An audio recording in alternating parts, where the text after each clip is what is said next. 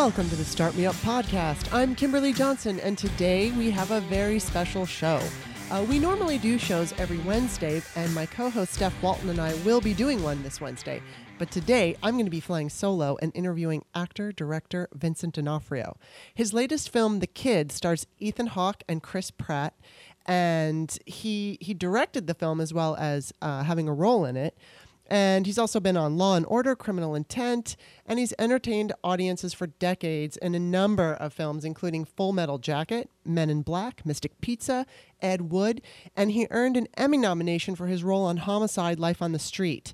He is one of my favorite actors. We're going to be talking about a bunch of those films and TV shows, and I'm just so thrilled that he's agreed to be on the show.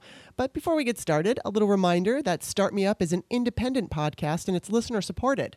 So maybe check out some past shows and see if you like what you hear, and if you do, consider becoming a patron by using or visiting patreon.com slash startmeup and then sign up for any dollar amount. $5 gets you into And Another Thing. That's for patrons only, and it's usually Steph and me, and we talk about all kinds of things like uh, sex to pop culture, politics, and occasionally we get pretty personal, and it's it's a, it's a cool show. So check it out, and that's patreon.com slash startmeup. I hope you'll consider supporting our independent podcast. And now that the business is out of the way, please enjoy my interview with Vincent D'Onofrio. Welcome, Vincent. Thank you. It's good to be here. you know, I'm I'm just I got I gotta say, um, you're one of my favorite actors, and to have you on the show is uh, a highlight of my life. I've had a couple of um, other actors on the show. I've had Kristen Johnston, who was in Third Rock from the Sun. Oh, cool. Yeah, she's cool, and um, I've also had Alyssa Milano who um, we never talked about acting because she's an activist. So um, I actually introduced her to the Equal Rights Amendment, and when I did, she became um, an instant advocate. So most of what we talked about Wow. was yeah was our advocacy, and um, so it's just this is the first. Um, aside from Kristen, um, who almost I feel like I'm related to, because we're both tall, sarcastic blondes. But um, aside from her, you're the first person I've ever interviewed that's an actor. And um, I want to ask you about your new film, but I quickly want to tell you that I used to be an actor too, and so I'll be referencing that in a couple of my questions. But um, Yeah, And- no, that's that's fine. I knew that about you by reading and stuff. Yeah. Oh, right. That's right. I forgot. I forgot you read my blog. Um, well, let's just start with your film, The Kid. yeah. That's so you're you you directed that. about? I want to do, I want to talk about first of all you you directed it, and I know your daughter is in it. So I just want to hear a little bit about it, like um, how it came to be. Um, did you get your daughter cast in this? How how did this all happen? And just tell us about the film. Yeah. So um, I I wanted to to to make a western for a long time, and I tried.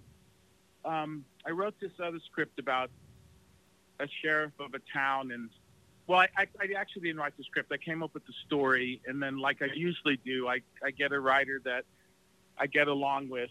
Um, that's collaborative, and then we he writes he or she writes the screenplay, and then um, and, and, and that's the way it goes. And so I, I, but that I did that, and it came out to be good. And then I was very um, inexperienced with setting things up, and I got too many writers uh, tangled up in it, and it became impossible to make.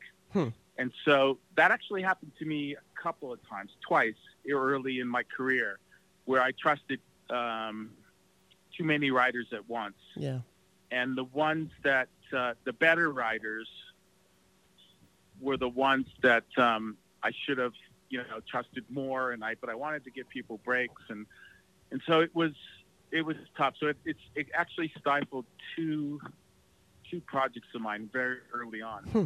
And so this so I, I I never made it and I wanted to make another one and then I I, I started thinking about um, coming of age stories in my life and how I came of age and and that there were two men in my life, my stepdad and my father, two very different men. My stepdad was an incredible guy. He was uh you know, he was he represented good. You know, Mhm. he was he, he was from he was of German descent.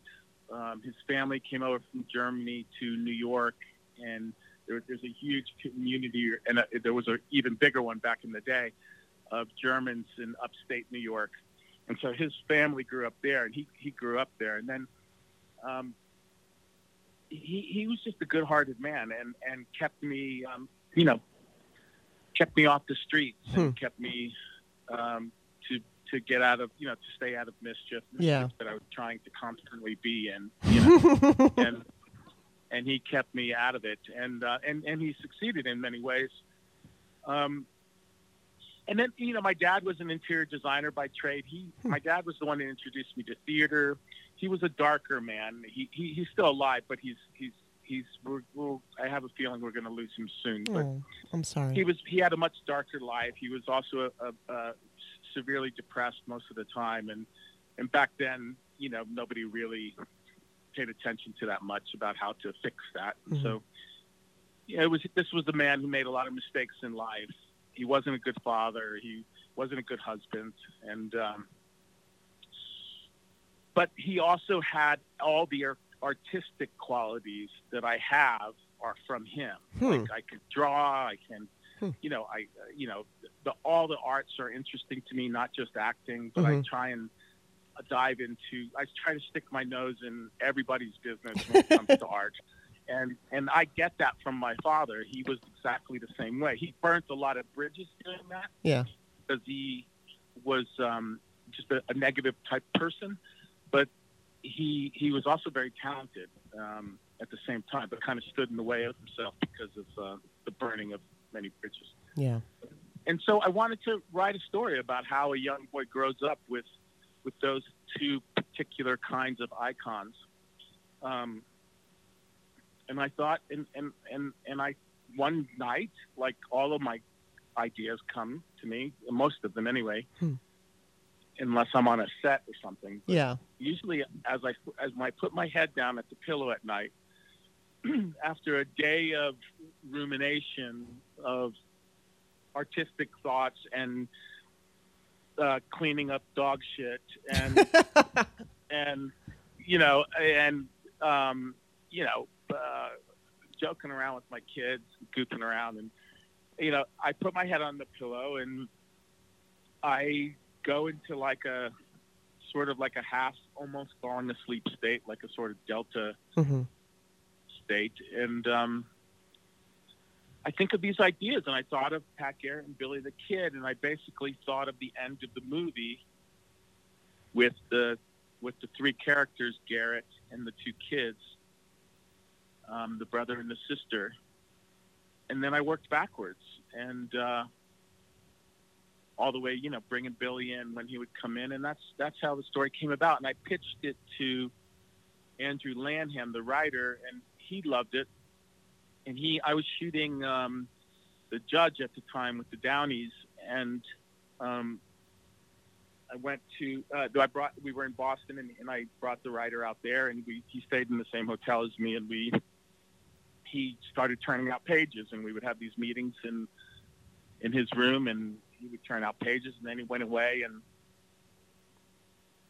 in, in that room in the hotel in Boston, we kind of like figured out the whole structure of the movie, basically the, the structure on like like on a chalkboard kind of way, Right. and and and then um, he went away and he delivered a first draft, and I took that first draft to Jordan Schur, who was um, somebody had produced the movie that I was in before, and I had told him that I wanted to do this story. Um, and then I brought it to him, and uh, he he loved it, and he financed it. So that's basically how it got started. And so, how did your and I don't know how to pronounce your daughter's name. What is her name? Leila, Leila. Leila. Pretty name and pretty lady. And so, how did she get a role in Yeah. it? well, she was always going to play. I mean, I wouldn't have made it unless they were going to let me cast her. So, right. and you know, once I once I got Ethan and and and Dane and Chris, it was like, you know, I know how to like nowadays. I don't make I make some mistakes, but I don't make many anymore in the business when it comes to business. In life, I make all kinds of mistakes. okay. But in the business, I'm actually learning. I've learned a lot in my over 30 years, and and and you know, I waited with telling who I wanted for the smaller parts, Mhm. and, and this way I was able to bring in students and and my daughter and and and stuff like that. That's lovely. That's awesome. I want to see it. So where where is it playing? Is it nationwide right now? Now now it's on, yeah, it's on iTunes. It's on Oh. on demand all over. Actually, it's on Apple TV, iTunes. It's on a lot of on demand places right now. Oh, that's good a to know. weeks ago, I think like it came out on iTunes like three weeks ago, Uh-huh. and it got up to like number five on iTunes, which was pretty good. Wow, congratulations. Um, you know, I'm curious. You mentioned that your your father was an interior designer, and that's where you got all of your artistic abilities. So I'm just curious, as a little boy, were you artistic as a little boy? I was, yeah, Not surprising. I was. We all were. Yeah, we all were. You know, my sisters and I, we we used to put on shows to. Um, we used to put on shows in our backyard, full out shows to raise uh, to, for people to uh, bring us cans of food to send to Vietnam Wow, and stuff like that. that's Yeah. much better than what I did. uh, What did you do? I had a friend named Linda, and um, I was Yeah. actually living with my grandmother for the summer while my mother. I'm from Maryland, so anyway, my my mother was moving to California. It was 1977. I was nine, and um, so my grandmother had all these tar cans in her garage because she that's what she would use for the you know driveway. So Linda would play the drums, and I had this list of songs that they had like um, songs in the park that my grandmother would like to go listen to, and they were all sweet songs, and I would sing them like a punk rocker and just scream them like Oh, Jeremiah had a bullfrog and all you know all these crazy songs, and so we Oh, would yeah. like charge all the all the kids in the neighborhood. And my grandmother would come and watch, and I, I, was, I was such a weird kid.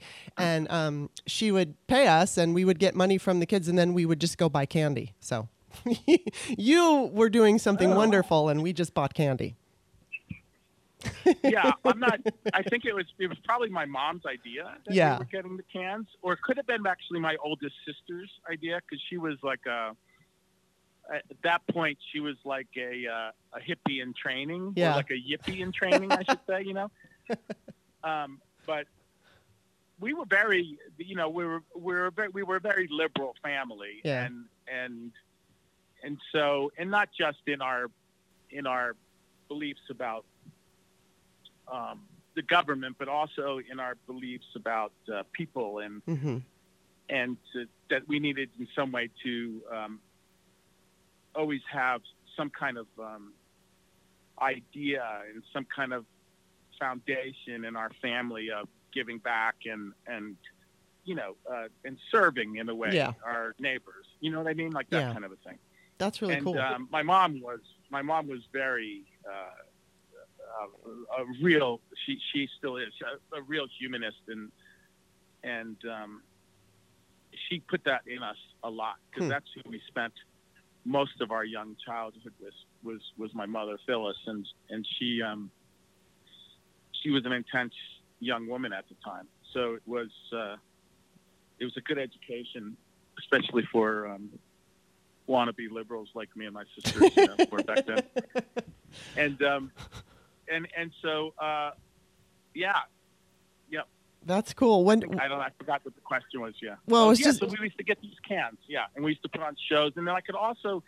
Without ever taking an art class, and I still have never taken an art class, that I can I can draw and I can, you know, I can I went through a phase of oil painting a long time ago. I'm not really, maybe when I get in my 90s, I'll start painting again or something. But I, I actually like to draw. I just like to draw with pencil or pens, Mhm. and um, um, I can just, you know, basically I can doodle anything, and it's it's uh, I, I- um, it's good because it's it's it, it helps me with my thinking process, Hmm. the way Well- my mind works and stuff. So Th- that's understandable. I mean, I'm not good at drawing, but I like to doodle, even though it's terrible. But I get it. I get what you're talking about. When you were, um, Yeah, and it was it was uh, we were so it was always that for me. Yeah. And even when we would, when I would play with my friends, I was always the one that invented the stories, and I was always Mm. the one that wrote the scripts for our little shows with my sisters. And I, you know, so and so it was like it was. I, I only, I never thought about this stuff when I was young. It just was like a kid behaving the way a kid behaves, you know. But in hindsight, when I look back at things and think back at things, um, it becomes more and more obvious to me what the family was like that I grew up in, and and how art was a big part of all of our lives. You know, Yeah. How when did you start becoming interested in like seriously interested in acting? um, it wasn't for a long time. I mean, my sister Beth, she was she went to drama school in high school and all that stuff, and then she her dreams was to be uh, her dream was to be an actress, and I I really wasn't into that. I got into magic for a while, and um, my mom used to take me to all these magic conventions around the state Yeah. of Florida and stuff, and I was, I, you know, there's a couple of silly things that I don't really talk about very much, but they're true. And then I was like the youngest magician in Florida to ever be taken into this the thing that they called the Magician's circle or the magic Wow. circle or something like that, which was a kind of group of some very old magicians and, and younger ish magicians, but I was the only kid allowed to go in there because I was um, appreciated by them in some way. Wow. Because I had met a lot of them at the conventions and, and I was able to figure things out and, and change things that they did into younger versions of what they were doing. And yeah, so it's a silly little thing, but it's No, true. but that's cool. You know, my, my uh, first boyfriend was a magi- magician, and I was so desperate for him to just tell me one secret, and he never would. which is what? Any any kind of magic trick that he did, he would do Oh, something. any and, trick, yeah, anything. I wanted I Oh, wanted thought him to just a particular trick. no no no. It was just anything, know. and he he was like no, that I, that I would break the code. No, so it's like okay. Yeah, we're. It's really something that um,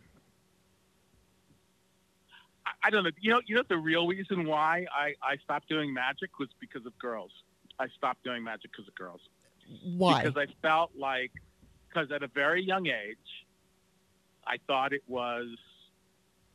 Um, I thought it wasn't sexy. to do magic. and so I I stopped huh? because of that. That's Yeah. interesting. Like, did a girl say So something to you, or was it just something that you assumed? Yeah, I mean, I think that I think that I remember, like when I started junior high is when I stopped, and Hmm. I because I think I did a trick for a girl in like class, and she just sort of like rolled her eyes at me, and they like they, they laughed at me. So I was like, that was it, I was done. oh, That was it. I packed it all up. It was all done. so you haven't really done anything since? Um, I know I can still do.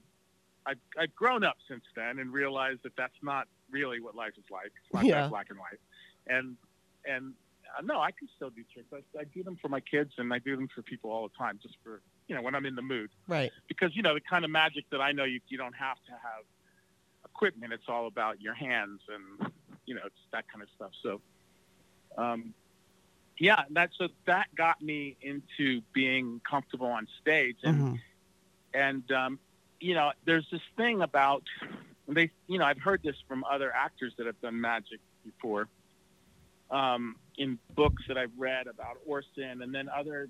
There's a lot. There's many actors even nowadays that started with magic first. And once you've done magic and you've done it in front of a big audience, and you've done like really hard stuff, stuff that's not that doesn't just work because there's some kind of gimmick that you buy, you know, that Mhm. just works automatically.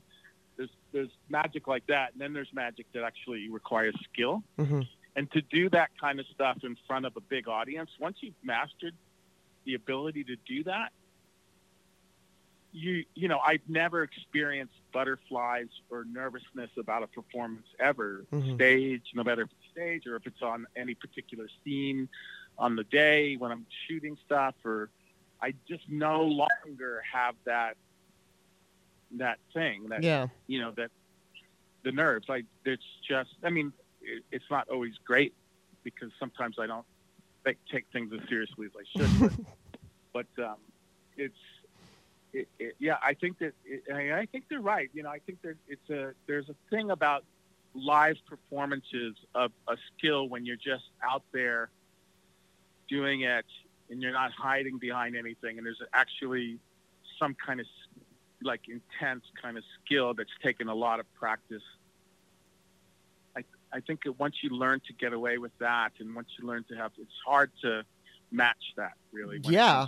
performance because yeah because performance is so acting for me is so like it's so personal and it's so interior that it, it I, I'm so focused on my interior and the other person in the scene or people in the scene and you know I don't even think about whether it's good or not. I just think about doing it and then seeing what happens after and you know, most of the times when I do things, I just dread that the director is going to say, "Let's do it again." You know, it's like Yeah. I don't want to do it again ever. You know? and and um, but you know, you obviously, as you know, you end up doing it several times.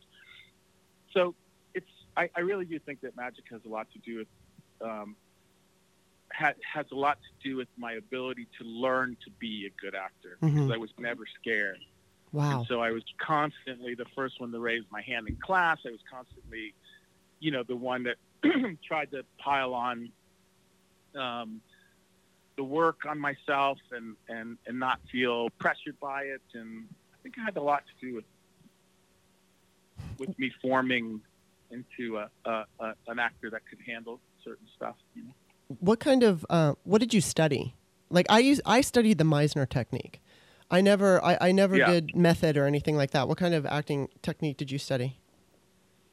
Well, first it was I knew of Meisner, and I sat in on a couple of Meisner classes, and I had actually some very good friends who studied Meisner. I still do actually, and um, I, you know, personally, just uh, as a side note, I think that like most actors think, and I'm sure you feel the same way, is that they all work. If they work for you, then they work. You Right. know, that's there's no real better one.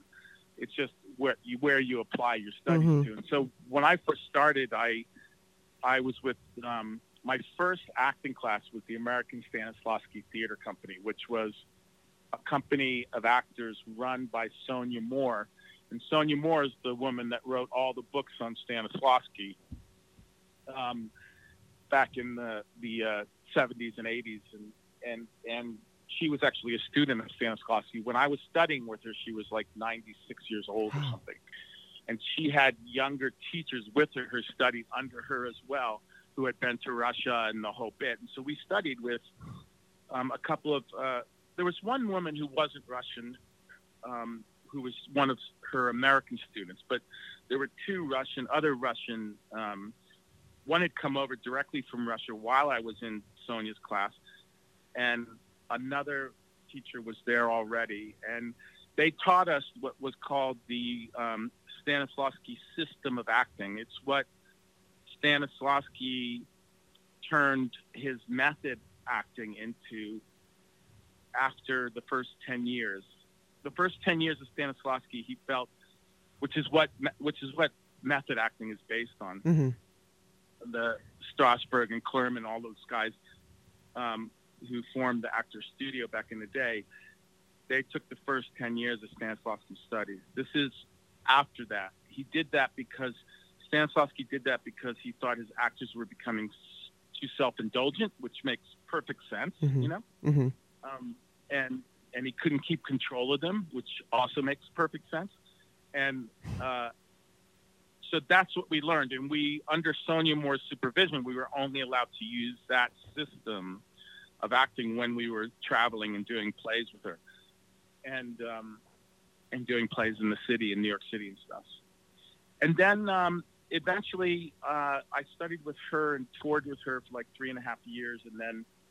Um, and then I, uh, I don't know how Sharon Chatten came into my life, but somebody had told us about a woman who has just just um, started teaching um, outside of Actor Studio, a method actress, and and so we we asked her if we could join her class, my sister and I, and my friend Steve, who I met at the Stanislavski Theater Company, and and we did, and I ended up studying with Sharon for six and a half years, I think. And during that period, I was doing all off Broadway, and during that period, I did, I got on Broadway, and then during that period, I got Full Metal Jacket. Wow. And and so she has stayed my mentor since I was 20, I think 20 or 21. Hmm. And Sharon lived in Los Angeles, and she is the woman who, when I teach in Los Angeles, I teach her class in Venice. She lets me take her class. Oh wow! I didn't know you t- that you also Yeah. taught classes. How long Oh, have you been doing that? I teach in oh for a long time, like almost 20 years now. Wow. and um, and I also uh, teach in, in New York. I teach in a school atmosphere. hmm I teach at the Strasberg Institute, and they also have a scholarship there under my name that I give away every year um, for for free, um, so so that a student can study for free. And um, in fact, I just picked this year's like uh, two weeks ago or something like that Oh wow. and um, so every chance I get, I do this long, this kind of long, intense course um, at the Strasberg uh, uh, Institute on 15th Street, New York, and yeah, I've been teaching. cool. So that's that's basically. Then I started studying with Sharon, and, and she's a method actress, and Mhm. I I studied i- intensely uh, method acting, and you know, and then and I realized that I mean I call myself a method actor only because it's the closest thing to what I do, but I actually combine. It's basically I should. I'm a Stanislavski actor really because I combine what I learned with Sonia Moore, and the and in all of my emotional work, what I learned with Sharon, and um, so it's a combination of of those two things. So with the with the method, because I never studied it, so I just want to be clear. When you're doing method, is it true that you um, fall back on memories or or certain um, yeah certain memories to like trigger your emotion for a scene? Yes, Uh, seven or years more. Yeah, if you're doing a film, Oh, okay, it doesn't have to be seven or years more. Uh-huh. But if you're doing a play, if you want if you want to use a very particular thing, an event hmm that happened in your life, then it has to be seven or years more because they because um, because we we change our mind about things Oh that yeah. happens in our life as we evolve, right? And and as we grow. And so if it's seven or more years, we're probably most likely pretty set in our ways about that particular event, and it's mostly not going to change. And and so, um, but yes. So the answer to that is yes. That's what you do.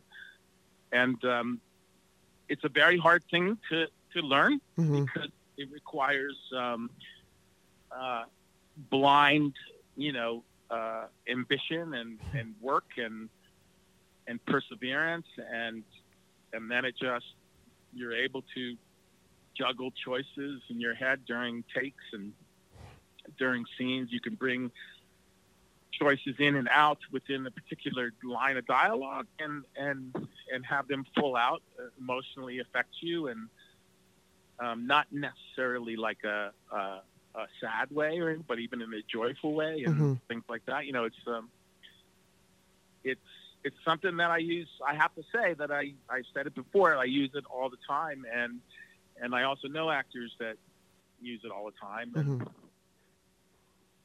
And I've seen some amazing work uh, happen in the class in, in New York, and I've seen some amazing work happen with my my um, teacher Sharon Chatten's students in um, Yeah, I can imagine. Los Angeles. You Yeah, know, some of the some of the uh, some of the guys and girls there are pretty talented. I'm I'm curious because there's two scenes that come to mind. I mean, I haven't seen absolutely every movie that you've been in, but I've seen quite a few. And I, I what comes to mind is Full Metal Jacket and the homicide episode. Um, those are two episodes that I like to say like roles that take tolls or roles that take emotional tolls. And just real quick, when I was studying, um, we would, you know, in, in Meisner, we would work in all areas like pain, happiness, sexuality.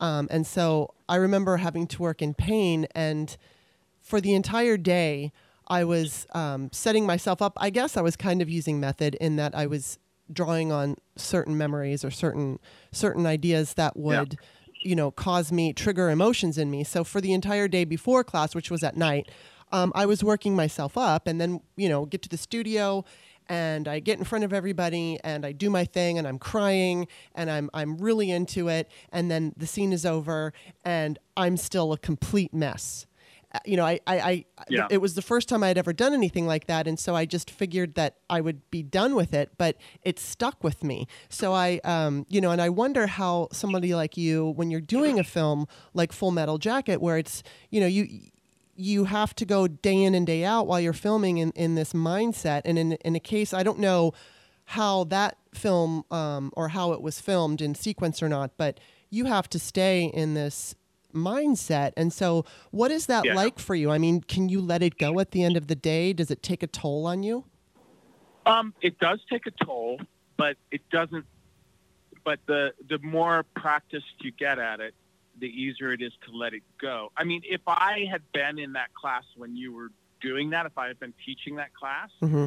I would have taken your hands in my hands at the end of the at the end of your scene, and I would have made you say, I would have told you to look at me, and we would have looked at each other in the eyes, and I would have said to you, "You're an actress." Say that, mm-hmm.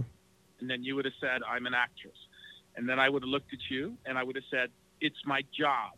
That's what I do." Mm-hmm. And I said, and I would say, "Repeat that," and then you would repeat, "It's my job. That's what I do." And I would keep doing that until the slowly your eyes would stop being so glassy and you calm down, and I said, and then I would hold your hand, and I would look at the rest of the class with you and say, "It's our job. That's it." Yeah. Wow, that would be great. That's my my coach didn't my, do that. yeah, that's what I that's what I do with my students. That's what I do in my class because um, people get worked up when, yeah. especially if they're working on something that's negative, that brings back feelings like you were talking about. Then that's that's what that's one aspect of an of the answer to your question. The other aspect is that um, so there is something about being more specific. I mean, that's basically the difference between method acting that they taught at Actor Studio than other techniques mm-hmm. is how specific you are to the event. In other words, the more at- you attach yourself to that very particular event, not just working yourself up into an emotional frenzy and then your nervous system kind of takes over and then you have no control over it. That's that's one way of doing it and I've seen people do that and that's fine But the closer and the more specific you are to a certain event that's causing you to be emotional, mm-hmm. the easier for it is. Uh, the easier it is for you to let it go, the emotion to let the emotion go once you let the event go hmm. at the end. So if you let the event go, the emotion is not you know being fueled by anything anymore, and you have a better perspective. Oh, this is because of this, and now I'm feeling this because I'm no longer specific about that. Yeah. It's like that. Wow. So that would be my answer.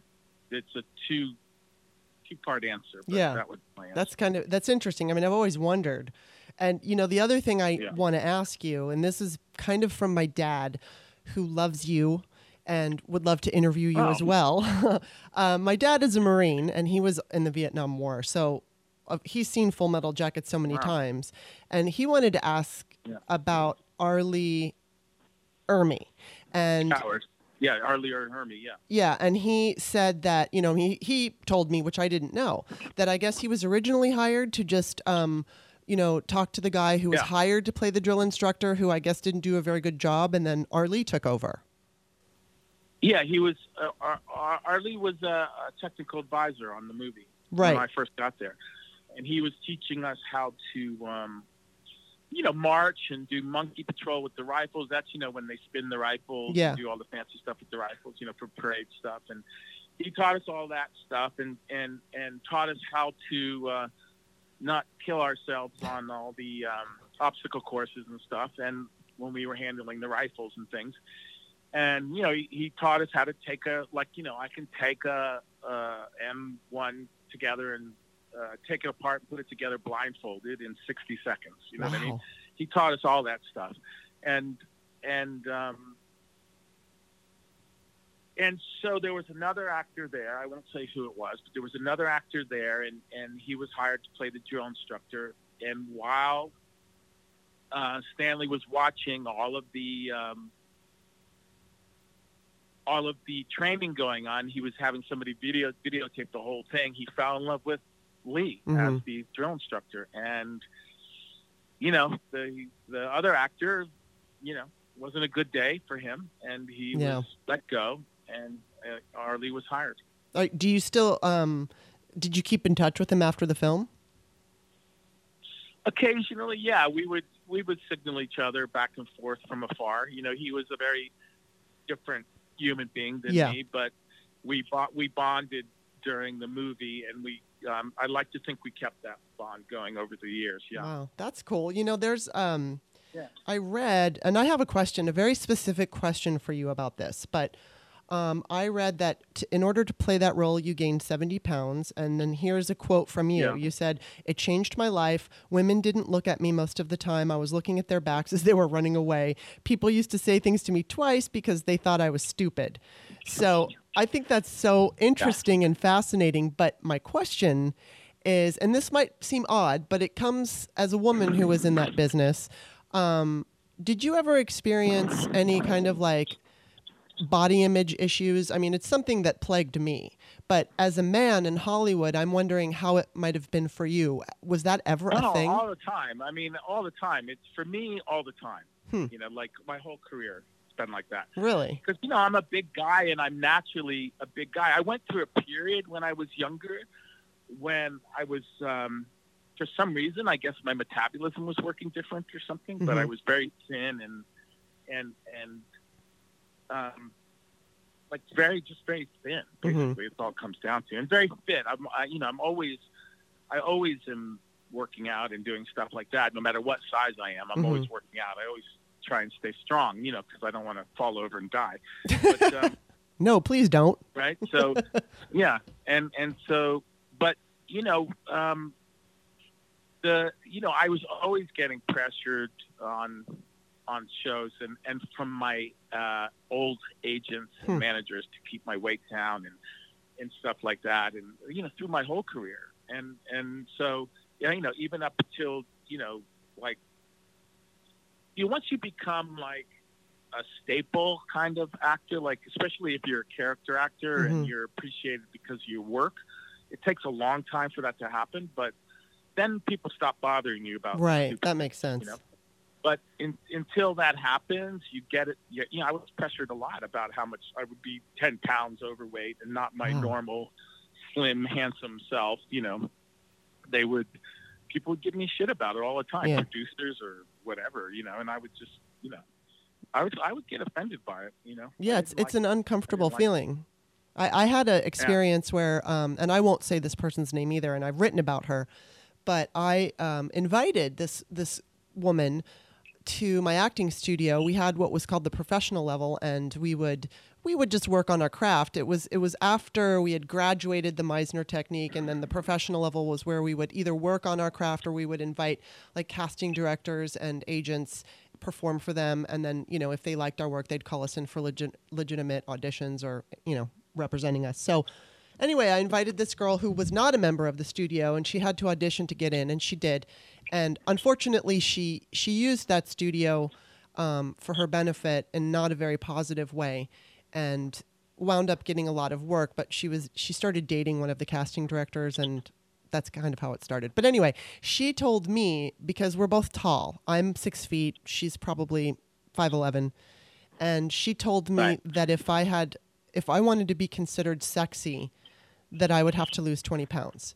And her comment to me, I mean, this was just a fellow actor. And at the time, I was probably in my mid, like probably like 27, 28.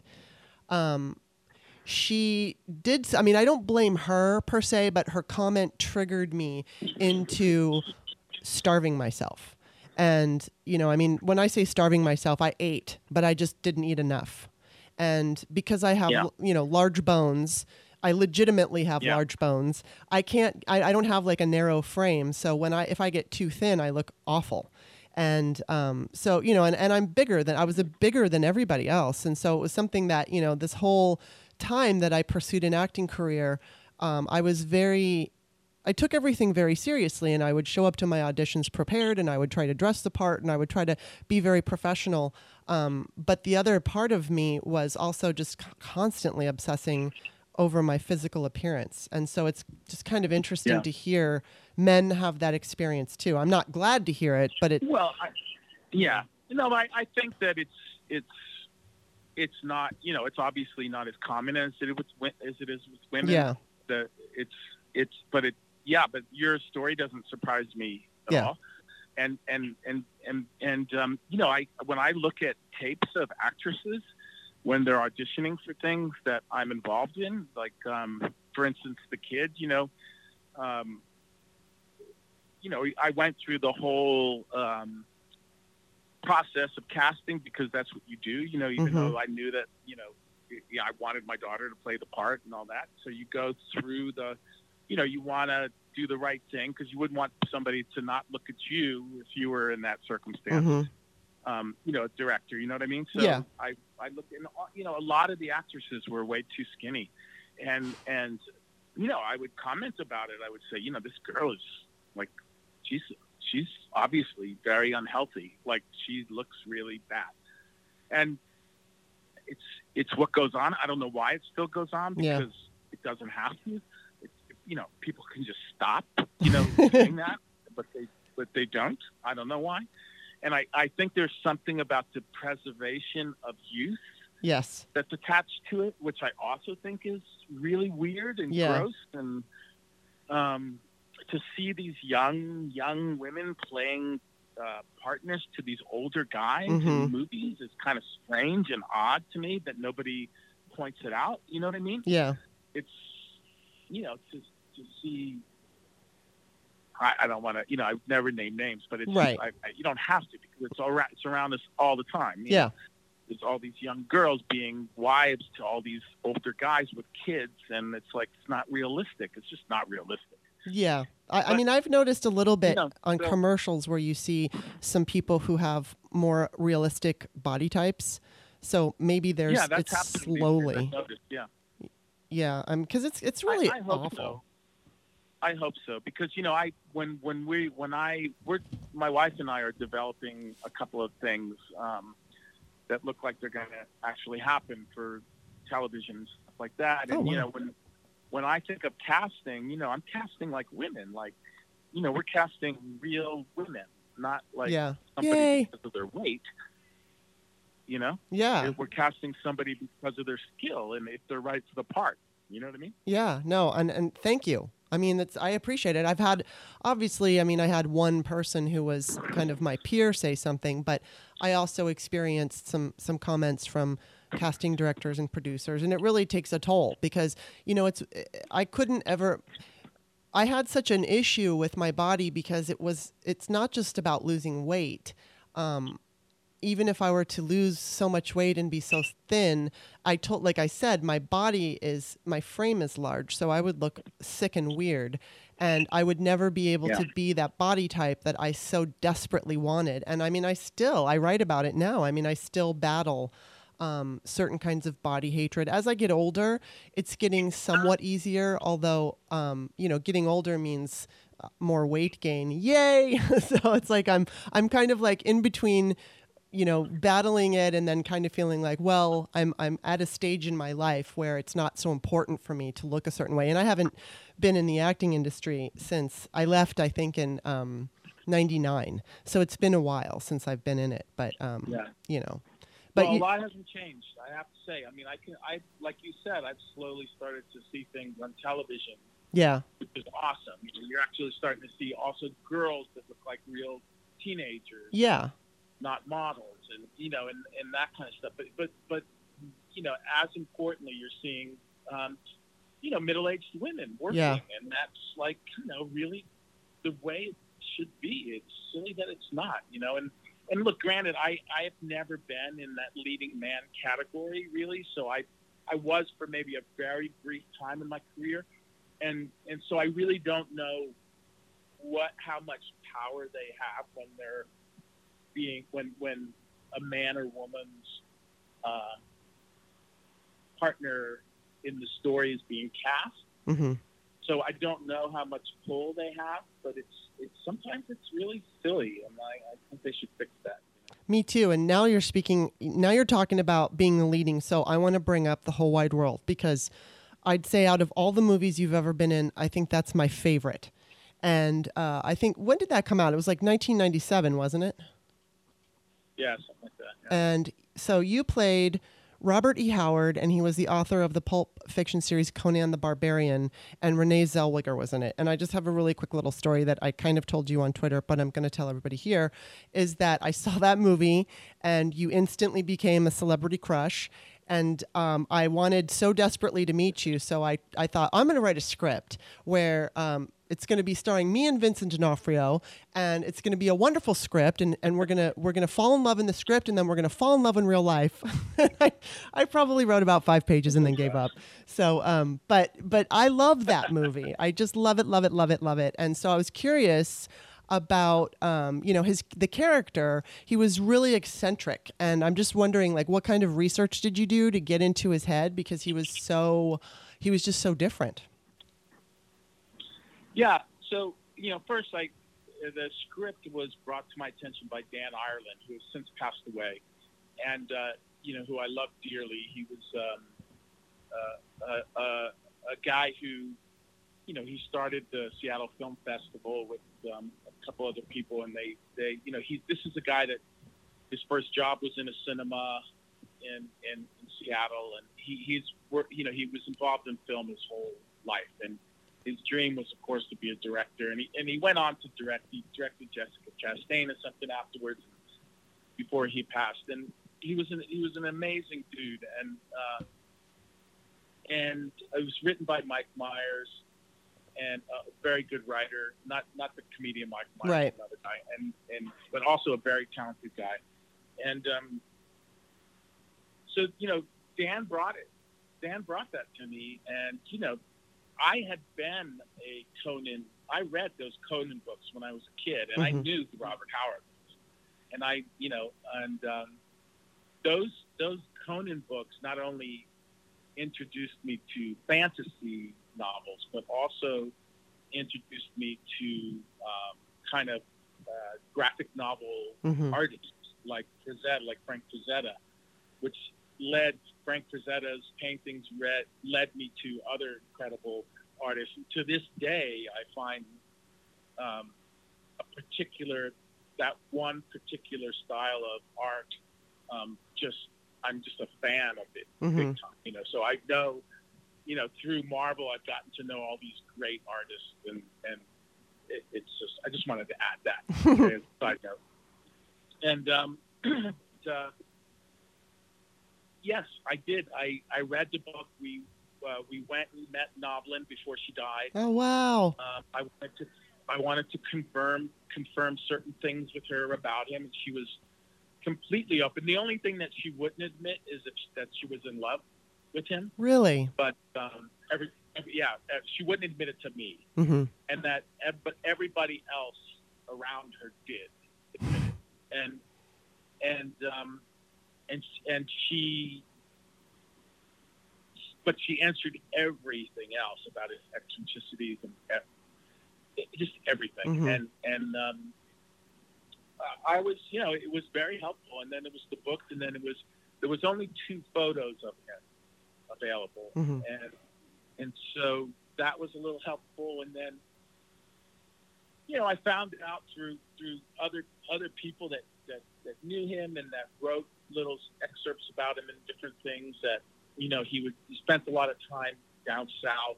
Um, even further, even further east, um, southeast than where he was from, and like in through Louisiana. He did a lot of traveling around just for the hell of it, Mm-hmm. and spent long amounts of time in different places, and and so that helped me with his kind of what his accent might be like, and Hmm. and and how he wouldn't just have a plain old West Texas accent; he would have a slightly different one, and um, um, so all of that kind of work, yes, it it, it, it entered into the storytelling a lot Wow. but but the main focus was his um, eccentricity and and his love for for noveling Yeah. and his ability his ability to not um, know exactly how to hang on to happiness Yeah. that was elusive for him. And you guys did such a great job. I mean, like I said, I've seen that movie at She least was- five times. amazing. She's, she's amazing in it. Yeah. Well, both of you, both all everybody in that film. The one I, I don't remember her name, but the, I loved the woman who played your mother also.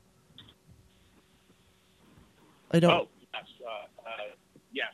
Her- Um, Ann Wedgeworth. Yes, yes, yes, yes. She's fantastic. But Yeah. um, yeah, who that I loved, who I knew, who I knew for many, many, many years, and um, she, we had a, a, a very nice thing, her and I, for some reason. We, I don't know why, but I met her on a TV thing that I did way, way earlier in my career. She also, uh, she played my mother uh-huh. in that too, Wow. and and we had this kind of really great chemistry, her and I, and it was just, it was so nice. Well, yeah, and she it, was it shows. And yeah, and an incredible theater actress when she was young. She comes from a, a circle of actors from back in the day, like Rip Torn and, Oh wow. and uh, uh, George C. Scott and all that group are were you know she she came from a pretty um, And you worked circle of actors. you worked with um, Campbell Scott, George C. Scott's son, Yes, and Dying Young, which was another one of my favorite movies. That was a little sad though. that was oh um, yeah, when because he had cancer or whatever whatever it was that he had. But it was with you and Julia Roberts. movie about it. Yeah. Yeah. And then, um, oh, you know, just real quick, I want to ask you about homicide, but I just want to bring up because I just think this is funny. Um, my mom and I both really enjoy Adventures in Babysitting, and you played Thor.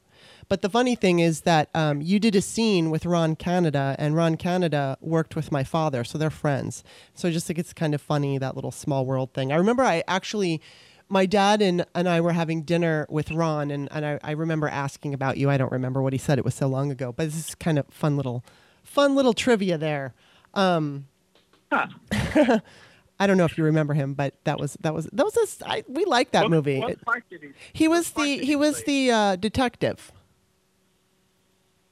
He was like I guess I don't know what how old he was at the time. He's African American. He's I don't know how tall he is, but he's kind of reminds me of um oh of course I can't think of his name. It was the voice of Darth Vader. Can't think of the guy's name, but anyway, um, yeah, he, James Earl Jones? James Earl Jones. He kind of looks a little bit like James Earl Jones, just a little bit, but um, he's got a Okay. real commanding voice, and he played the detective who was after whoever. But I think you guys had a scene together. just silly Okay. fun. Um, Cool. But anyway, I wanna, I wanna, I do want to ask you about Homicide, um, because you you got an Emmy nomination for that, and oh my god, I love Homicide. That's one of my all-time favorite, favorite, favorite um, TV dramas. And I just I'm I'm trying to get my boyfriend into it right now. And the first episode that we saw was your episode. Um, it was just I just watched it like last week. And so I'm just curious, like, how did that come about? And I also I want to know, like, again, your mindset for playing a role like that. But how did it come about? I think that um, Fontana uh, had a lot to do with it, and I, who was the producer of that show. Oh, And, okay. Uh, I think I think that a couple of the guys involved in that show, it might even been Gary Fleder, the director. I think I think that everybody just agreed that they wanted to know if I would would do it, Hmm. and um, you know, I read once I read the script, Yeah. I was like, you know, you know, it's too good to not to not do. And I wasn't. I have to say that at the time I wasn't a big um, uh, I, I actually didn't know anything about that show and didn't know anything about a lot of shows that were on Mhm. television at the time. And, and and so you know, once I read it, I, I like showed it to my buddy, and I'm like, "Who's doing this kind of stuff on television?" Crazy. Yeah. So you know, I went over there and did it. Yeah, basically. That was so And good. We had to do it. You know, eh, we did it. It's like I think they shot for seven days, maybe Mhm. eight days, but I think they had like four days to do our stuff and Mhm. four or five days, and and so I just remember being on set and being in the hotel room learning dialogue. You know, just dialogue, dialogue, dialog Mhm. It was like this two-hander between Andre Braugher and myself, and and he's such an amazing actor Yeah. it was a really it was really nice. You know, we didn't know each other at all, and we spent a lot of time together on set, obviously. And it was uh, very cool. You know, it was it was a quite a it was quite an intense few days. It's it's kind of a blur. Hmm. I don't really think a lot have a lot of memories. I remember I remember being between the train and the and the platform, and I remember um, how quickly they shot, and I remember certain emotional peaks hmm about performing it. But it was it was quite something, and there wasn't a lot of direction. Um, I think that Andre and I settled into it fairly quickly, and and just kind of ripped it out, you know. Yeah. And and and so it was, uh, yeah. I, I mean, I haven't seen it. I've never seen it. Really? So, I, yeah, no, I've never seen it, and and I, I don't I don't see anything that I have control over. No, I've never seen. It. Wow. So some things you have to go see because you have to go to premiere and stuff like that. But um, but so that's one that I've never seen, and and it's. Uh, but I remember doing it, and I remember it working. So I'm Yeah. glad, you know, over the years, and I'm glad that it also got like a Peabody. It won a Peabody Really? award that show. Well, it's not Yeah. surprising. Well, you know, I was curious too, as far as your, I mean, I don't know if you're going to remember this, but clearly, you know, you, your character was going to die. And Yeah.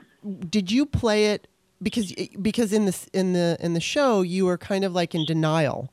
Um, so I'm wondering, Yeah. as a character, were, when you were in denial, do you remember if you were able were you, were you like um, playing it as if you knew you were going to die and you and you were working hard to convince yourself you weren't, or were you in true denial as the character? I, I think that what I did was I fell into his. I, what I did is I focused on the worst aspect of him as a person, outside of being stuck between a train and a platform, Mhm. just in life. That his, that he was not, um, at his worst, he was not a very nice person, and that he was impatient Mm-hmm. and that I'm I talked to a couple of people for other things that I had done, and a lot of times um, under extreme pressure that comes out in us like Right. a human thing, and and so I, I thought well that's a I thought to myself that that's a clear path to take um, to kind of exhibit denial, Mm-hmm. you know, because Interesting. you can't kind of act denial. You have Yeah. kind of act something else that makes the audience understand that you're in denial. So that that was my my my path. I remember that was the choice I had made, and it was important to the writers um, that uh, that I that, that that that did come across as that the denial thing was as real as possible. So I had it was one of the tasks at hand. Yeah. I had to um, had to figure that out. Wow. So, yeah. So it was so good. I mean, I don't know if you're ever going to watch it, but if you do, you'll see how great it was. And and I, I love Andre Braugher too. He's so he's so wonderful. And I like I said, I'm trying to get my boyfriend into that show um, because it's just such a fun. it's a fun thing. It, it's like so intense. So many of those shows were intense, but they were so well written. Um, I have a few more questions for you, but I wanted to know: um, Do you have a favorite, like favorite movie, favorite character? Well, it's always not not for any other reason than Stanley Kubrick, but it's always going to be Full Metal Jacket because Hmm. Stanley gave me my career. You Right. know, I can't I can't detach myself from how much that means to me. Yeah. It's more than anything else I've done before. It's, I've had great experiences, and I've had really amazing learning experiences on films, and I've experienced immense amount of joy on films and and things like that. But I can't help but feel like Full Metal Jacket is the most uh, meaningful one to me I saw. of Stanley Kubrick. Yeah, and I saw you. Um, I want I want you to relay a story that I saw you talk about on another interview, Okay. and that was on the film um, Full Metal Jacket, and it was the thing involving the crane. Do you know what I'm talking about? Yeah, of course. Yeah. So I Um, want you to share that. Okay, so we're in a field in Beckton, which was it was a well, I wonder if we were in Beckton. I think we were in Beckton. We were somewhere where, they had made the um, Beckton outside of outside, outside of London, hmm where they had made the set for the obstacle course and stuff like that Hmm. um, for Marine for Parris Island, um, where the Marines train hmm and we're all out. There's like 300 uh, extras and and our us, and most of the extras are Brits, and because um, they didn't have any dialogue, and we were in England, so they were all Brits, all young guys. Mhm. Um, and so they had these they had these three giant rings of tires painted yellow in the circle, big rings about you know like maybe 100 feet across, three of them, and all, and in front of every tire was a was a grunt in training, and then Stanley was about I guess 50 feet away or something, or maybe a little longer, maybe 50 yards away. and he was up on a crane trying to pick a lens to shoot the sky and to shoot all these Marines in training around me, uh, all these recruits around me, yellow, these yellow tires on a green field. And he was up there for a long time and kept coming down and getting back up, and getting down, and coming back up. And we were all sitting there, and you know, lunch had passed by. We hadn't broken for lunch yet or anything. And we're all sitting there, and uh, and um, somebody in the back, somewhere from somewhere, yelled, you know, uh, "Get off the fucking train! Get off the fucking crane!" to Stanley, and and he yelled it a, a couple times and, until Stanley uh, asked the first AD Terry Needham to that he wanted to come down. And they brought him down, and he walked over with Terry Needham, who was a a, uh, a rugby player, ex rugby player, amazing dude. Hmm. And they walked over together, and and um, and Terry spoke for him. He said, "Okay, who said it?" And then nobody answered, of course. and so we, Matthew and and and and Arliss and I were sitting there, and like we're like we didn't know who said it either, but we wouldn't have said anything, you know, because there was so many guys, and it wasn't definitely wasn't from our ring of tires, you know. hmm And so, come on, guys, who said it? Nobody admitted it, and they finally said, you know, something to Terry, and then Terry said, "All right, just be patient. We're going to do this." They walk back, and Stanley goes back up on the crane, and then another half hour passes or something, and it just feels like this is never going to happen. And then, sure enough, again, somebody else, "Get the fuck down off the crane," you know. And uh, uh, Stanley immediately turns back to the to the group, and they bring him down. He comes stomping over again with Terry, and Terry says, "Okay, come on, who said it? Come on, guys. We're not going to get on with today until somebody just admits it, and that's it. Nobody says anything." So they stand there for a little while. and They're talking. We have no idea what they're saying to each other. And, and um, so Terry gets a little angry, and he says, "So just shut the fuck up, everybody."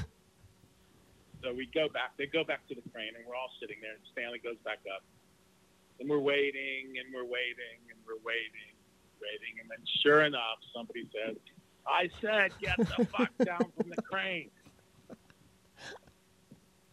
And uh, immediately, Stanley came down.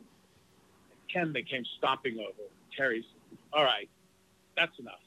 Who the fuck said it? and Stanley said, come on, guys.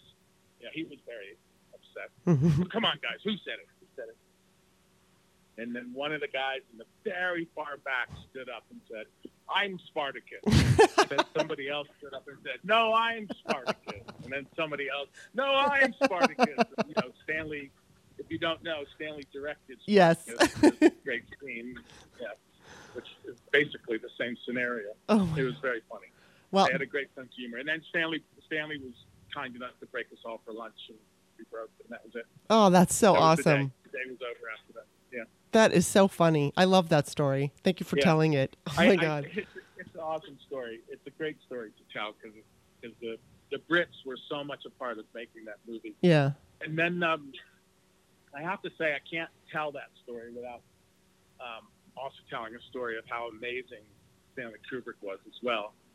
Um, you know, Stanley he has he has this uh, reputation of being a little nutty or whatever. you know, the truth is is that he wasn't, and that I work I've worked with far more crazier people than he'll ever have been, and and and also far more uh, mean, nasty hmm people than he he ever was. hmm And he he I mean seriously though he was quite a guy. And um, Matthew and I used to go to his house uh, on weekends, and he would show us movies. He had a big um, screening. Uh, dub- he had two big projectors that he would thread the movies himself, and we would watch these films. In his um, the first time I saw Purple Rose of Cairo was at his house. Hmm. He would show all these like uh, really cool movies that I I I just never seen for some reason, and and uh, you know we would talk, we would just hang out and drink beer and talk. He was an amazing guy, and and and I remember the night before we were going to shoot the big scene where I killed the sergeant and then kill myself. He um, he wasn't big on giving direction. A lot of directors are not hmm um, they they believe that they they do their job in casting it, and they rely on you to to bring it in. You know? hmm And and so he wasn't big on story, and he wasn't big on on um, talking to actors about story, talking to actors about their own personal performance. He was big on story because he was he was always focusing on it as far as from a directing point of view. Um, but he, we were walking that night to our cars, and we were going to shoot the that big scene the next morning, first thing, and and he he called my name, and uh, I turned to him, and and he, he asked me like for the first time, like, do you know what you're going to do tomorrow? And I said, yeah, I think so. I think I know, you know. And he said, okay. Um, he said, okay. And there was just like this long pause, and he said, you know, it has to be big though. It has to be like Lon Chaney big. Hmm. And and I was like, okay, I get it. and and I went uh, into my car, and you know, I, I I remember this huge smile came over my face, and um, number one, it was because he he was giving me a direction, and that was just so cool to get Mhm. a direction from.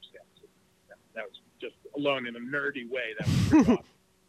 And and then the other thing was is that I had at home in my flat in London, I had a stack of black and white horror movies, and most of them were Chaney films, Wow. Lon Chaney Jr. films, and stuff like that. Wow. And that is exactly what I have been working on for for what I was doing. And I was just it was like Christmas. yeah. You know, it was like he gave me this gift of confidence without even knowing it Right. that was like I, I swear I can't explain it any other way than it was like Christmas. Yeah. It was like wow, like a child looks at Christmas, you know, and and yeah. So he he was very intuitive, and you know I I don't know why he gave me that direction. I never asked him. I don't know Hmm. if he knew that that's what I was working on or or whatever, but it was uh, it was pretty amazing. Well, it sounds meant to be. It just sounds meant to be. And, you know, I mean, I've seen that film more than once, but it's been quite some time. And in preparation for this interview, I watched that that scene and I, I forgot what happened and it's so intense and it's Yeah. just everything about you the look on your face and um, uh, just everything it was it was so it was meant to be clearly it was just something it was like that perfect that perfect moment where everything just comes together Yeah. Yeah, so think so. Um, just a, a side note on that. So there was there. Do you remember the um, the nursery rhyme Three Blind Mice? yes So when I was a kid, there was. I'm not going to go into specifics about it, but there was an event in my life that where that little thing was playing. That thing was playing on um, on morning TV hmm um, in some kids show on a weekend, and and so I used that um, that nursery rhyme in in in for that scene in the in the studio. It wasn't a regular film studio. It was this like big building that they built the interior barracks on hmm and uh, so the barracks were uh, were built inside another building, and and in the building there were these old. I don't know if you've seen ever seen those these big cement round things that fit in the ground. They're like big. They connect together to make like a tunnel underground. okay Big round cement pipes that you can stand in. They're like that big okay and they had one of them set up with pillows in it and stuff for us all to hang out in in between. Hmm. and so in, be, in uh, so before the we started shooting, I went into one of those and I did a relaxation and I started the um, doing the three blind mice over and over again in like a monotone voice, and it put me in this state of of just like right on the edge hmm of um, of non-clarity, hmm of of a kind of blackness without clarity, hmm and it was so during that whole sequence, we did three takes of of me, of my side, not including the special effect, where not including the blood coming out of my Right. but three like performance takes, and in between, I would keep that nursery rhyme going, and so that's a good way to explain what method acting is. That Right. you can use particular things that stem from particular events to focus on Wow. that puts you right in the right mood yeah and and you can tip it emotionally any way you want while the scene is going, while the camera is rolling.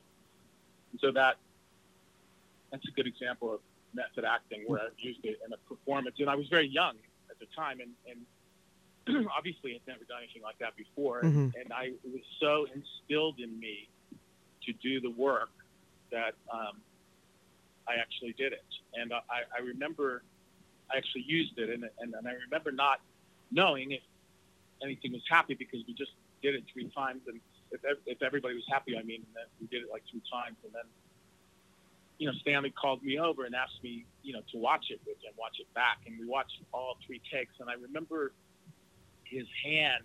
He put his hand. We're sitting in those those director chairs, right close to each other. He put his hand on top of my hand and, and kind of like slapped it a little bit on Mhm. the on the second take, and I knew that that like that was his way of telling me I, I nailed it. right And and you know that that you know that that memory of that whole scene is what was what I was saying before about what my favorite movie yeah will always be because of Stanley and the way he was and the way he trusted me and the way he in his own very very smart unique way nurtured a young actor and let them not only be original but uh, do the right thing for serving his story yeah you know it's very unique Yeah. Wow, that's really cool. And that's that's that's interesting because I because like I said I never did method acting and I never studied it so it, that's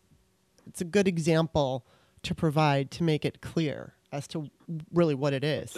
Yeah. Um, Yeah. All right. Well, before I let you go, I do want to ask you a little bit about uh, your Twitter feed because you you use it for a variety of things. You sometimes you're poetic.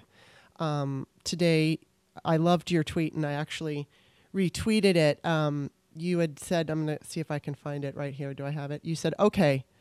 Uh, well, I didn't realize how many perfect people there are out there. I guess you have nothing left to learn. And my guess is that you are all white. Perfect white people.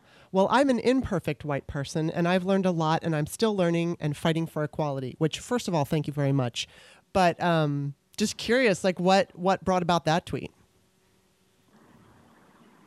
Well, I, I just think that, you know, people, you know, with the whatisms and, and their excuses about not questioning themselves in any way, I think it's, you know, I think it's silly. And I, Yeah. and, you know, in a, in a, in a format like Twitter, where it's basically only your words you can use to make a point, not inflection Yeah.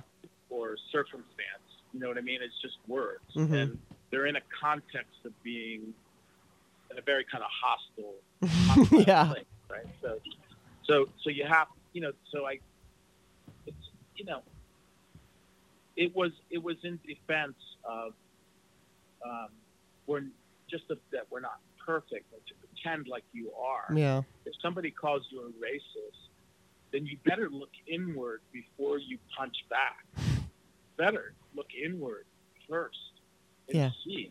Because if you're white and privileged, then the chances are is you're being called a racist because you've made some kind of mistake and you haven't realized it Right. and you should look inward and and, and, and, and, search yourself to see if that's true. And I have a feeling that most likely in that context of being white and privileged, that you're going to find that you were in the wrong. hmm And that even if you were naive, and it wasn't malicious, it doesn't mean it doesn't come across racist. Right. You need to fix that. You need to fix that. You need to reset. And that was my point for that. Wow, that you know, it's so interesting that you bring that up because I started getting involved in um, writing about politics and um, becoming a feminist activist online in 2012, and it all pretty much started on the initial. Well, it wasn't the initial, but it was like in recent history, the initial war on women. Um, and Rush Limbaugh calling Sandra Fluke a slut because she wanted to have private schools offer birth control in their private insurance. And so, you know, um, my first article that ever got me going was um, open letter to Rush Limbaugh from a liberal slut.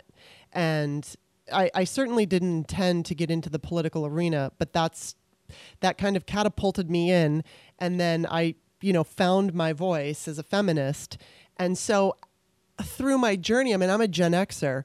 So I grew up with a certain kind of a feminism, and now things are, you know, a little bit more politically correct than they were when I was younger. So I've recognized in myself where I've accepted, um, you know, certain patriarchal norms. Or, you know, I mean, I, I was never the person who would call women a slut, but I would, I, I certainly had my opinions about certain kind of women where now I can look back and, and, and as I've been growing, I've realized it's like, oh, wait a minute, I have to evolve here because the way that I'm thinking is really not helpful. And so it kind of goes to your point. Yeah, it's like everybody should be able to, you know, if somebody has pointed, I've made mistakes online and people will point it out to me, and I really do think about it because I think that you know I mean there's a lot of uh, right now I, I hear a lot of people complaining about oh this crazy PC culture and sometimes I think it goes a little too far. But for the most part um, I think that there are you know there are such things as microaggressions. And as a woman I've certainly dealt with them in the workplace and and um, you know, whether it was acting or whether it was I used to be a sales rep. And so these little tiny aggressions that come at you, and it's very hard to point your finger and say, hey, you're being aggressive because it's so teeny. And then if you're going to bring it up, then, then you're accused of being overly dramatic.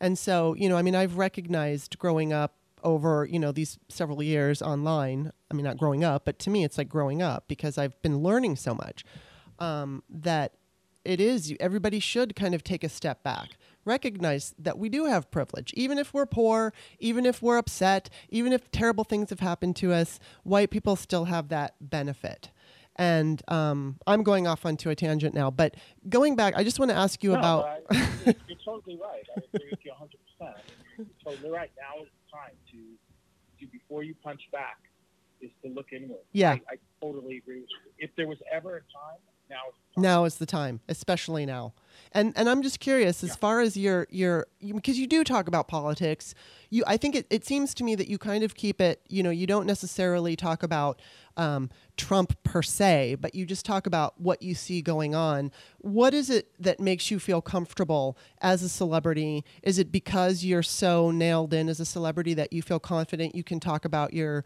political views without losing fans or how, how like what motivates you to post about these political liberal issues Well, I, I, the the thing about losing fans is not a concern.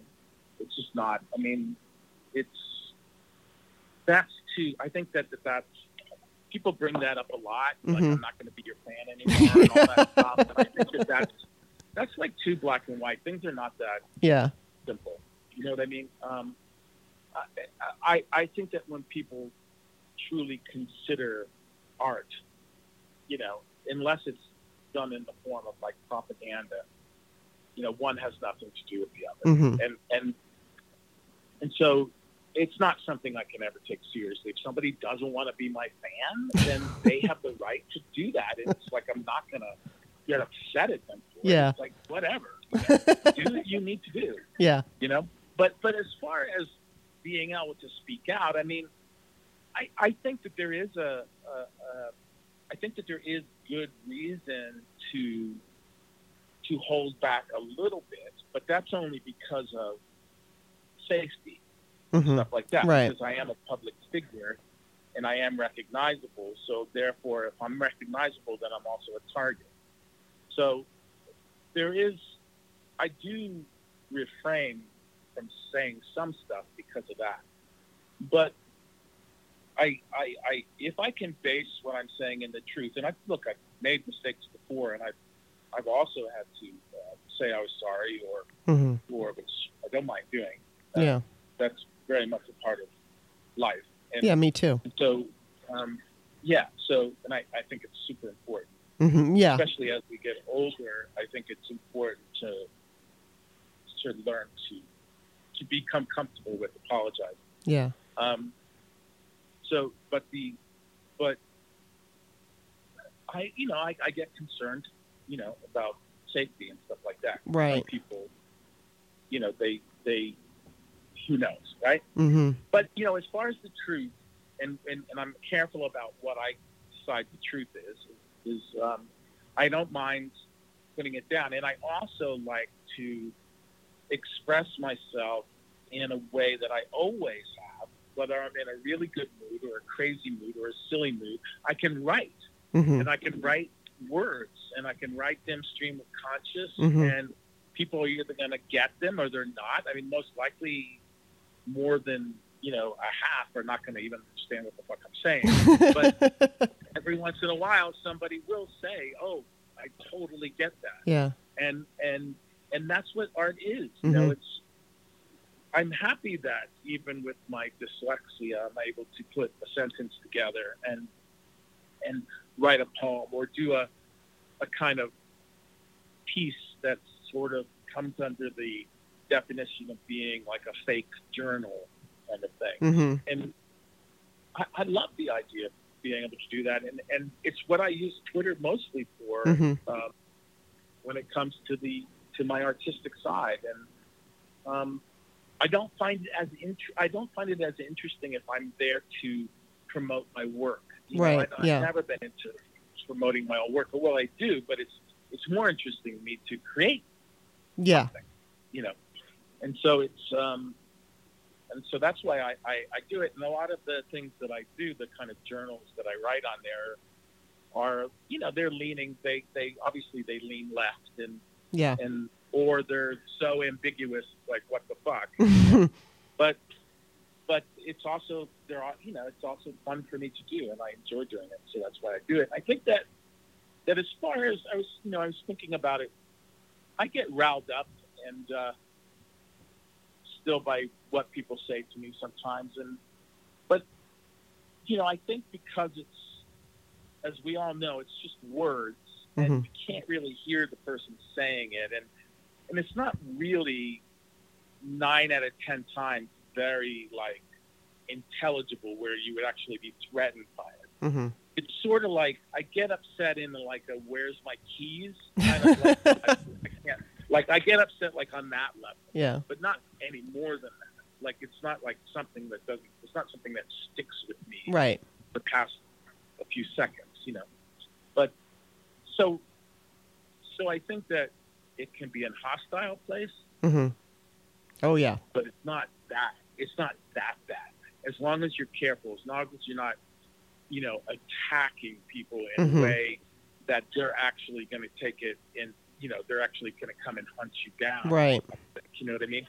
It's like if you do that, then you're just being stupid. Of course. Yeah. So I think that's my opinion anyway. I think you're being stupid if you're provoking people to the point where they're actually going to come get you. And if, if you're a public figure, then you're a target, and that would be a really dumb thing to do. Yeah. Um, even though my beliefs in equality and in, and in women's rights and, and you know just straight down the line, these this kind of um, very kind of bleeding heart liberal democratic. I mean, you can't get any more than my wife and I. And it's Yay. it's just that's just the way we are.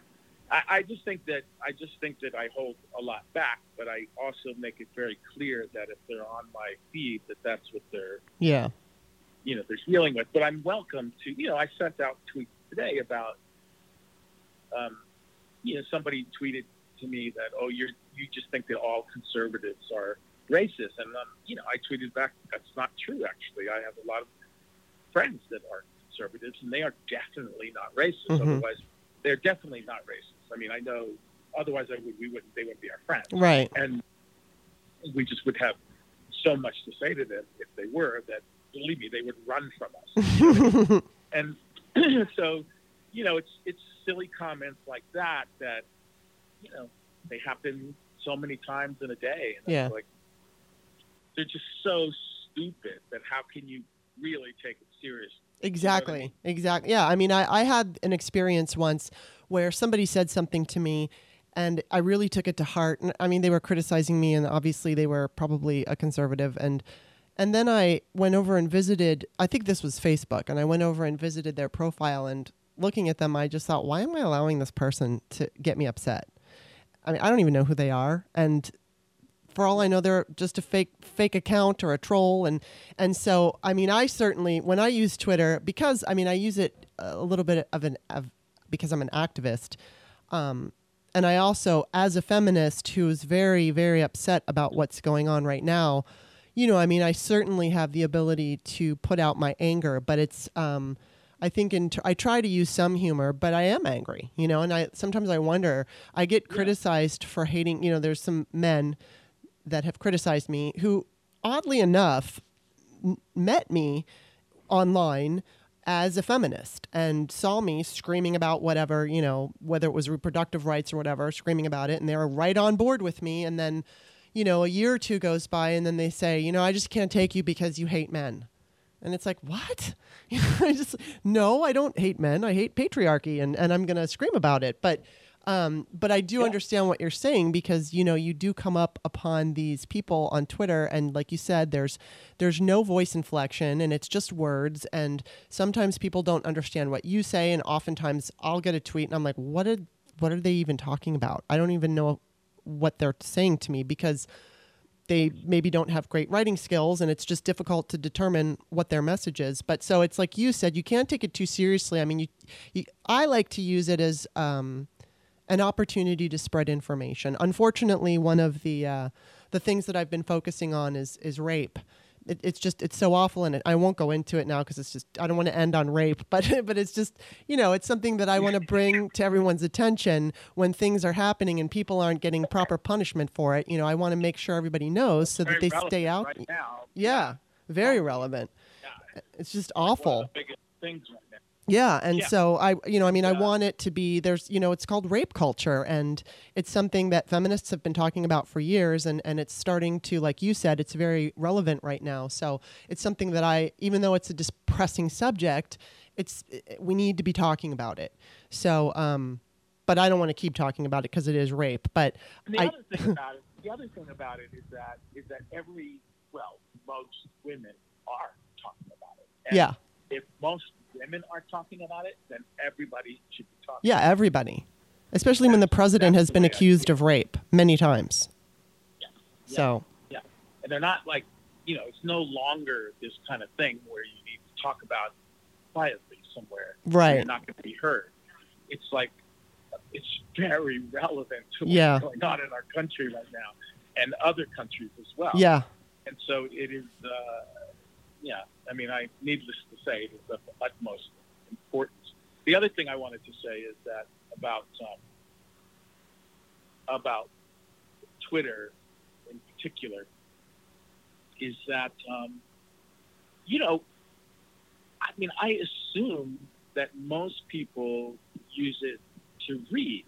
Uh, I mean, I use it to read. I I I follow um, not blogs, but I follow magazines and hmm all of my interests, you know, and I read on on Twitter, Mhm. and and so people like, you know, I'll get into like, I'll be sitting in my trailer for like two hours, hmm and I'm done with like reading the book, or I'm done with reading a script that I don't really like anyway, and and and I'll open up Twitter and I'll look for an article, and then somebody will tweet something to me and say hi, and then I'll tweet something and say hi back, and then a conversation starts between me and a thousand people, and, hmm and I'm on Twitter for an hour in my fucking trailer, and and so it's entertaining. Yeah. you know, it's a way to pass time. It's entertaining, and it and, and if I find a really good article, I'll just stop and I'll read that for whatever it takes, twenty minutes or Yeah. whatever, and then continue. And it's uh, you know, it's also, you know, I, I have to say that I've met some pretty cool people like yourself. And read about them, which I didn't know anything about you before you. I saw one of your tweets, and and I'm impressed and inspired by people like you and people out there that are doing the same kind of thing you're doing. And you know, that's something that was not in my life before Twitter, Right. and not not in the same not in the same vein and not in the same um, um, quantity. Right. And so that's really important to me. And um, other people use Facebook and, and, and um, Instagram and stuff like that. I, for my personality type, Mhm. Twitter is, is the best way to go because it's um, it's more fast moving and and I can search through it quicker. Yeah. For some reason, my brain works with Twitter better than the other formats. But uh, Yeah, well, first of all, thank you. I mean, what a compliment. And I agree with you. And just FYI, my cat is in here and she's meowing. So if you hear her, she's saying hello to you. But um, yeah, I mean, Twitter is is I've gotten to meet people like you and Kristen Johnston and Alyssa Milano and um, you know, and like I, I said earlier with Alyssa Milano, and I'll just real quickly tell you, um, you know, I became an ERA equal rights amendment advocate in 2012 because I was speaking at a rally in DC and this woman approached me and she said, "Do you think men and women are equal in America?" And I said, "Yes." And she said, "No, they're not." And then she explained it to me. And that's when I was starting to become a blogger and I thought, "Oh, I'm going to make this my, you know, my main mission in life. I'm going to focus on the ERA." And so I did, and there's a long history to it, but part of that history I think I met her, yeah, in 2012. So I was kind of looking for literally Alyssa Milano, but I didn't know. I was looking for somebody who was famous, who um, would take it on in a way that I wanted to, where it was like you just dive in. And occasionally, you know, I found this person, and I, I found there was a girl that um, I knew. Her name is Madison Kimrey, and she's a 12 year old who took on the North Carolina governor because he got rid of pre pre registration for 16 and 17 year olds for voting. And she's so smart and she actually wound up blogging for the site that I worked for. And because of it, she's met Barack Obama. She was invited to the White House, and she worked with Hillary Clinton. But I, you know, I, I thought, well, maybe she can be the one who's going to like catapult the ERA. She wasn't the one, and then like I, you know, long story short, I was in a in a DM group with Alyssa. And I had mentioned uh, to somebody else, um, you know, hey, it was this guy Renato Mariotti. He was running in Illinois as the attorney general. And so I asked him if he was aware about it. And then she kind of jumped in and she said, I'm going to make this my new mission. And when I saw her say that, I like freaked out because it was right after the Me Too movement. And I'm thinking, oh my God, oh my God. And, you know, she could have easily just done one tweet and been, and been done with it. But she's taken it so far that um, I don't know if you watched the Democratic debates, but three candidates mentioned the Equal Rights Amendment. And it's yeah. mainly because Eliz- uh, Alyssa has been out there working so hard to make this happen. And there's a group of us, but you know she's the high profile one. So like places like Twitter, right. it, it, gives you an opportunity to hook up with people that you would never dream of. And so yeah, it's, absolutely so. wonderful. And then you know I have to tell you this. She's going to kill me if I don't mention this, but I, I I talked with Feminist Next Door. Her, her name is M, but she was on my podcast last week. And when I told her that you were going to be on, she completely flipped out and she said that she loves you so much and she loves Law and Order and she she watched Columbo growing up and that you know you were like Columbo on Law and Order and so she just wanted me to let you know. So you are just so well loved by everybody, except for those conservatives who don't get it. right, right. But um, well.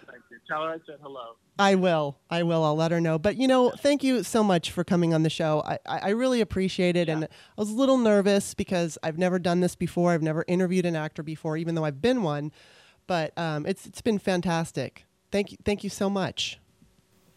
You're welcome. And look, you know, I, I know you will anyway. But keep up the good work. and uh, it's it's amazing that there's women like you out there, and um, it is really really, truly appreciate it. Well, right back at you. Thank you, Vincent. Okay. All right. Take care. Bye. Bye-bye. Bye.